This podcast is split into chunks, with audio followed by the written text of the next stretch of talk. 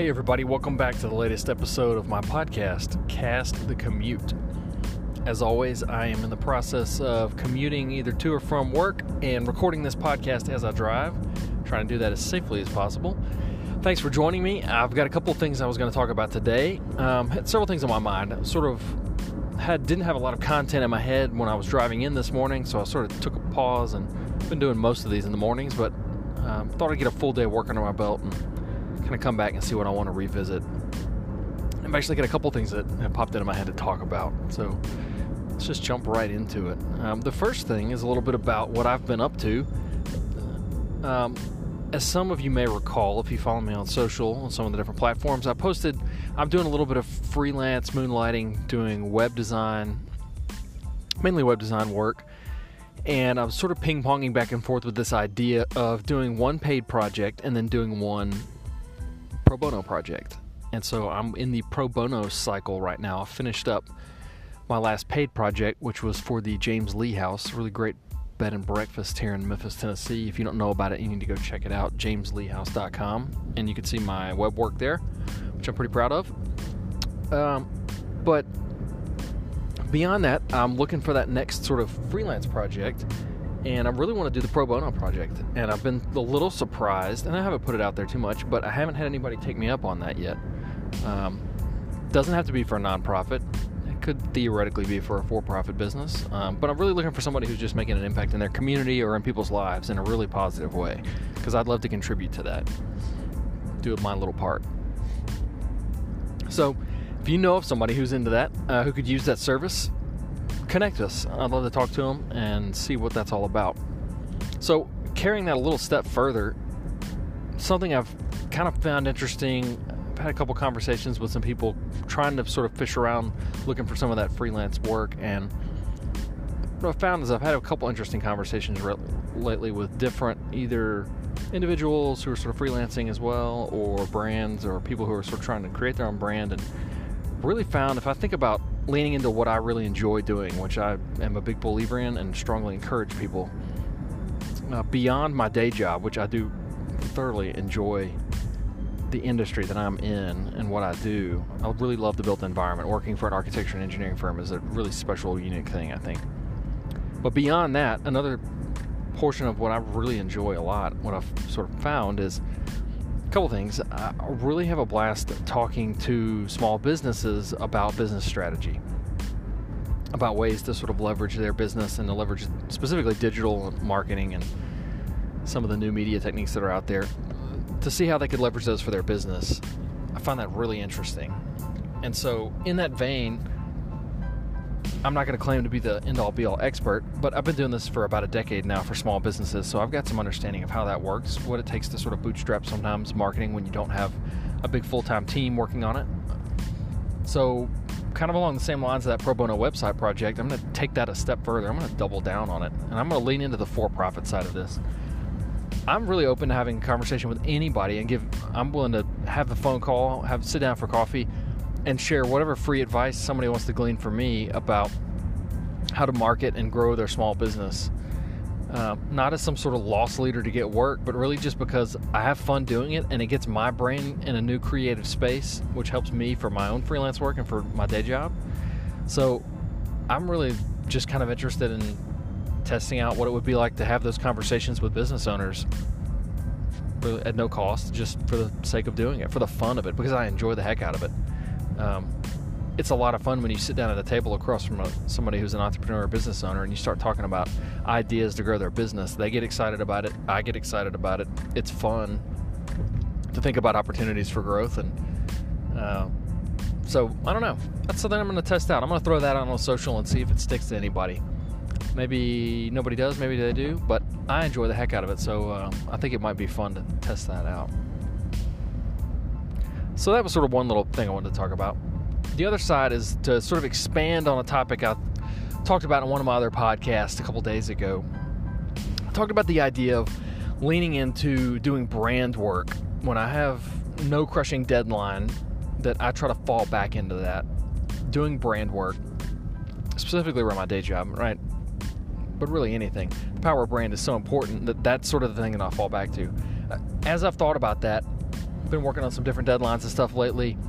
Thinking a lot of specifically about my industry that I'm in. So I'm kind of speaking a little bit to the B2B crowd here. If you're in marketing for B2B or you know, it's business to business, or if you're a business to business owner or business manager or something like that, I find it really interesting that the marketing atmosphere around B2B, specifically around professional services, a lot of what I see around sort of professional development and career path learning information that's out there is really focused on this idea of sort of polishing your pitch, you know, your proposals or to get tighter and automated and the win strategies and themes around these different things for pursuits. It's real pursuit based, right?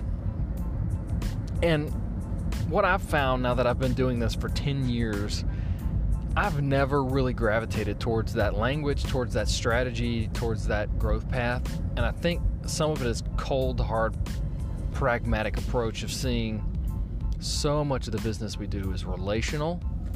It's based around the perception of our company long before we get to some sort of competitive pursuit. It's based around the personalities that we employ, the people we employ. And so, digging a little deeper into that idea of brand is, for me, like a fundamental pillar of your brand is your culture, internal, and how that represents externally. And so, I've just been thinking a lot over the last week about adding unique value to my organization. And is that gained through becoming the most refined pitch maker? Or on the flip side, does that added value come from being a cultural champion? Somebody who not only models the culture that we desire, but helps facilitate the growth of that culture through engaging other employees and looking to find employees who are like that. I think there's some real value in that. Brand is so important now in the automation age as tasks get automated, as mundane things become more automated and more efficient, the skills of doing some of those things, I think, are going to diminish the value of that. The value of being able to represent your brand is pretty priceless. To represent your culture is pretty priceless. So, I don't know. I'm thinking a lot about that. Love to get some feedback on it. But I think there's a lot of unique value to be gained if you spend more time and energy thinking about how you're fostering the culture at your company. And I think there's a really important inflection point here, right? Every company has culture. Not everybody has the culture that they want. Probably very few people have the culture that they really aspire to all the time. So, in my mind, I'm not as focused on the culture that exists, I'm focused on the culture that I want to create, that aspirational culture.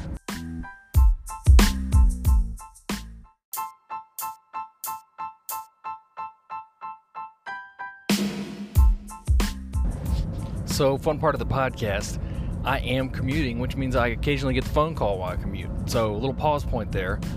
Pick back up where I left off. I was talking about what you can do to be that contributor to your culture, and that that's kind of what I'm focused on. In my mind, building culture is part of help building the brand that we want our company to represent, to be able to deliver on the promises we make to our clients. For me, that I think is more important than honing the pitch, right? At some point, there's this authentic level of these are the kind of people I want to work with. That's what's important, and that that's going to sell business more than anything else. Right? So I'm really honing in on the idea behind focusing on culture. I hope you do too. The last little point that I want to leave you with this is a jam packed podcast today. I've been averaging a little shorter one, so I've got three points on this one. This is fun. The last one this one's fun. I think this is important, especially for small businesses when you're kind of bootstrapping what you've got. You're trying to balance a lot of tasks, you're doing a lot. Maybe you're not even just a marketing person, maybe you're also the business owner or manager of something else, right? I think speed and tactical efficiency is paramount. In 2019, with the length of attention span that people have now, I think you're going to get more value out of going and doing than sitting around and planning and perfecting. I've been feeling this one hard lately. This is a strong, strong point for me.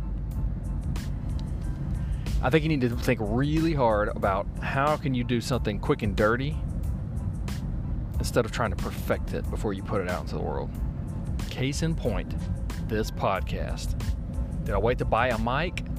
No. Did I wait to set up a studio? No. I said, I think I want to do a podcast. I've got some ideas I want to share that I think people might get value out of. So let me throw it out into the world. What's the quickest way to do that when I've got some time available to do it? Well, I've got commutes at the beginning and the end of each day. Let's do it. So it's out there. Is audio quality 100%? Is this the most polished podcast you've ever listened to? Did I come up with custom intro music? Nope. I pulled the stock stuff that's available in the app that I'm using to compose this. Gets the job done, the content's out there, mission accomplished. I would highly encourage you to take a really close look at the activities that you're doing around your marketing and stop overthinking them. Odds are, this is the beauty of doing your own marketing, the beauty of being a small business and doing these things in house. You don't have to hire somebody to do 90% of the things you want to do. The tools exist. 20 years ago, 15 years ago, if you wanted a website, you were going to have to find a serious nerd like me that knew what they were doing to pull it off. Now, go sign up for Wix, go sign up for Squarespace. It's idiot proof, you can figure it out. Carve out some time, teach yourself a skill, and do it yourself. You know, figure out how to do social media, just get on it and do social media. It's there for the taking. You want to do a podcast? Check out this app I'm using, Anchor.fm. It could not be any easier. You can do these marketing tactics yourself come up with the ideas and do it, execute.